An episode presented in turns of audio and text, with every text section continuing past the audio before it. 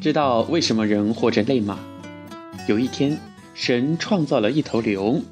神对牛说：“你要整天在田里替农夫耕田，供应牛奶给人类饮用。你要工作直到日落，而你只能吃草。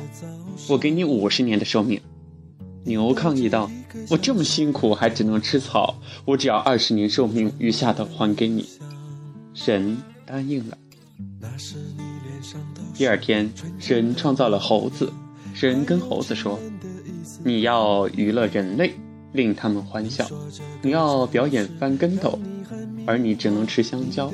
我给你二十年的寿命。”猴子不同意，他抗议道：“要引人发笑，表演杂技，还得翻跟头，这得多辛苦啊！我活十年就好了。”神呢，也答应了。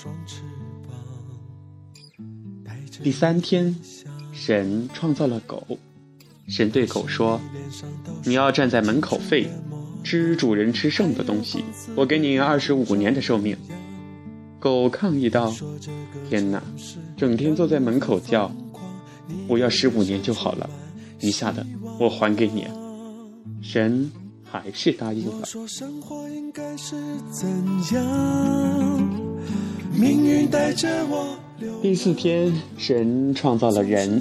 神对人说：“你只需要睡觉、吃东西、玩耍，不用做任何其他的事情，只需要尽情的享受生命。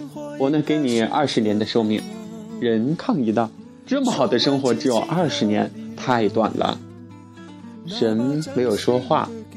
人对神说：“这样吧，牛还了你三三十年给你，猴子还了十年。”狗也还了十年，这些要不都给我好了，那我就能活到七十岁。听人这么一说，神最终也答应了。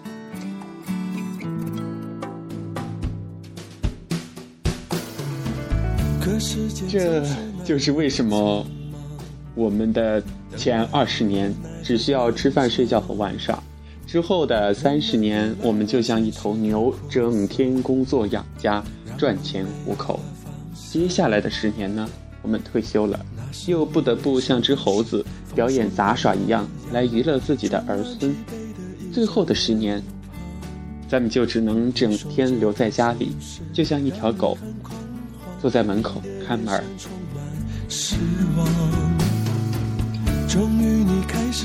人生就是人们这样一个渴求幸福和享受幸福的过程。但是这个过程是喜忧参半，有苦有累的。所有的过程，一切的经历都会让我们变得成熟起来。尽管很苦很累，但是生活依旧在继续中，所以我们没有理由去放弃，去怨天尤人，更不能自暴自弃。凡事儿都有对立面，感受到苦就要学会去寻找甜，自己要为自己减压。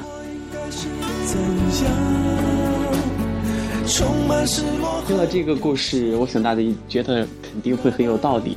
小熊看了这个故事就觉得，真的是一个有才的人，能够把人生概括的这么、这么、这么、这么、这么精辟。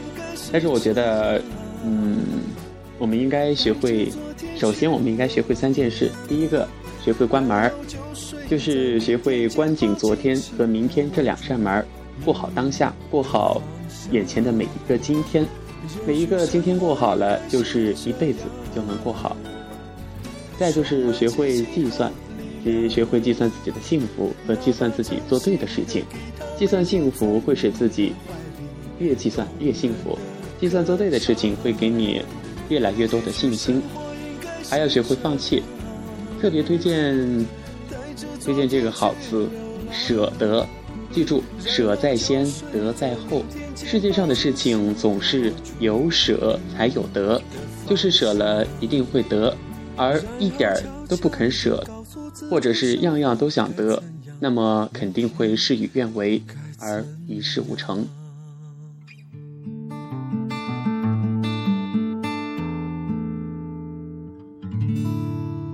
我们刚刚说了，首先要学会三件事儿，那我们还要学会。说三句话，第一句话就是，算了，是指对一个无法改变的事实，最好的办法就是去接受这个事实。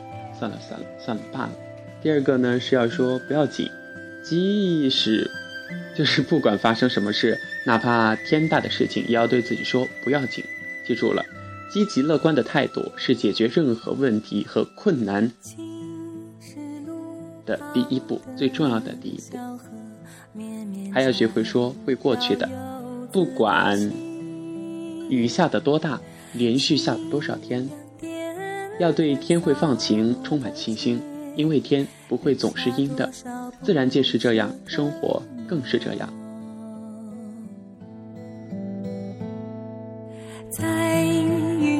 最重要的呢是学会三种快乐。第一，呃，这三种快乐就是第一个助人为乐，第二个知足常乐，第三个自得其乐。进一步说，就是自己过得好的时候要助人为乐，过得一般的时候要知足常乐。而处于逆境的时候，要学会自得其乐。那么生活中的我们还要学会三个不要：第一个就是不要拿别人的错误来惩罚自己。现实生活中，许多人一不怕苦，二不怕死，再重的担子也压不垮他，再大的困难也吓不到他，但是他却受不起委屈和冤枉。其实委屈和冤枉就是别人犯错，你没有犯错；而受不起冤枉和委屈的人，就是拿别人的错误来惩罚自己。懂了这个道理，再遇到这种情况，对付的最好办法就是一笑了之，不把它当一回事儿。第二个也很重要，就是不要拿自己的错误来惩罚别人。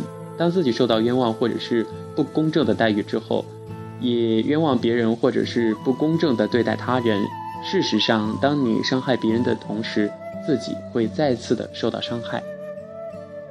第三个就是不要拿自己的错误来跟自己过不去，来惩罚自己。什么是好人呢？我们认为，如果交给他做十件事，能够做对七到八件，就是好人了。显然，这一句话潜藏着另一层的含义，就是好人也会做错事儿。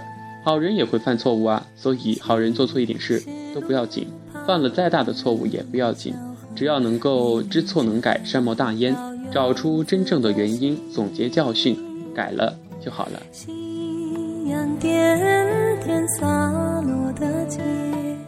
生活原本就是五味陈杂的，有苦有累，各种滋味我们必定都会尝个遍。倘若我们能够在经历一些事情之后，依然能够保持心向阳光，享受生活，那么我们是不是都会无比快乐呢？人生要知足常乐嘛。希望听友们都能够记住刚刚小熊在节目中说的，呃，学会三件事儿、三句话、三种快乐和三个不要，呃，适度的给自己动力，正确的来面对这些事情，恰当的来。就是释放这些压力的话，美好的人生等着你。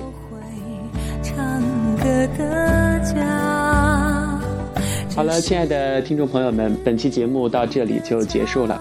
我是小熊，感谢您收听和点播指尖流年，祝你幸福。咱们下期节目再见。